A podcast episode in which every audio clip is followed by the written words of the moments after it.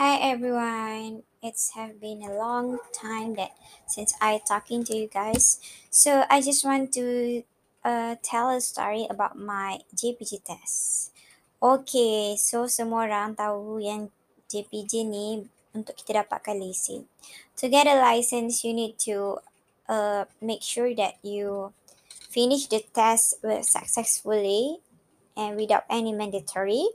And it has been hard for me when I learn manual cars. So I take I choose the path to choose my license to automatic and I need to pay more, but it's okay. I really love to drive automatic car. Okay, that's first.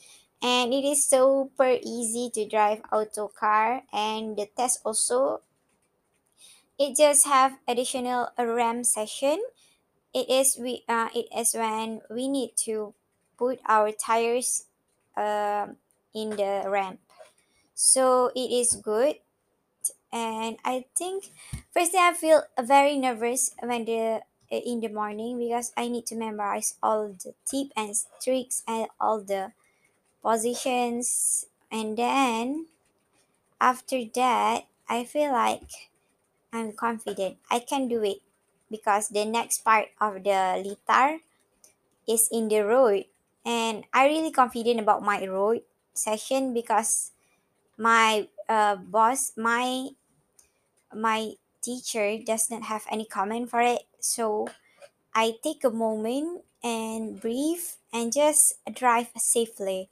And this is a very good exercise for me to release my stress and it took me half a day to finish this test because it has been 30% in that test i think more than that and i think this session needs to be have to need to be digitalized because i can see the teachers it's hard to go from another another part to another part because they need to run Okay, maaf ya kalau anda tidak faham cerita saya. Biar saya pendekkan. Sebenarnya ujian madu saya tu amat-amat saya rasa okey.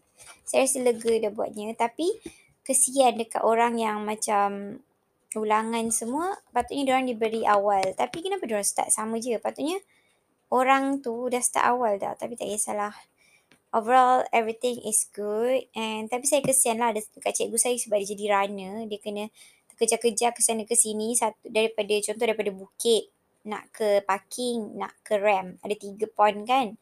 Uh, so dia kena lari, macam I mean bukan lari lah, dia kena pass our borang from one uh, post, uh, JPJ post tu ke satu lagi. And then kesian lah. Cuba bayangkan kalau kita macam, okay tiga-tiga tempat tu ada iPad. And setiap tempat bila dia update, dia memang auto update. Oh my gosh, it's so easy like that right?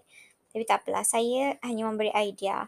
Tapi overall saya suka gila, saya suka sangat-sangat terhadap pegawai saya yang sangat bagus dan I'm happy for doing this thing. So thank you everyone. So saya akan simpan ini sebagai kenangan hidup saya dan Alhamdulillah saya telah berjaya dapatkan ini. So jadi bagaimana prosesnya? Pertama sekali anda haruslah menghafal dan mengetahui anda sebenarnya apa yang anda nampak anda sebutkan sahaja uh, bahagian enjin, bahagian dalam kenderaan, di luar kenderaan. Itu semua penting sekali sebab kita nak guna kereta seumur hidup kita kan. Jadi kita perlu tahu setiap bahagian dia untuk memastikan semua bahagian baik dan memang baguslah untuk uh, sebelum memandu memang penting. Seterusnya ialah uh, di Litar ada tempat bukit, ada parking CC, tiga penjuru, selekor S dan Z dan untuk automatic, kereta automatic, kita ada satu part yang dipanggil RAM. RAM itu jangan langgar uh, tiang itu. Kita perlu letak tayar kita atas RAM tanpa kena tiang. Okay.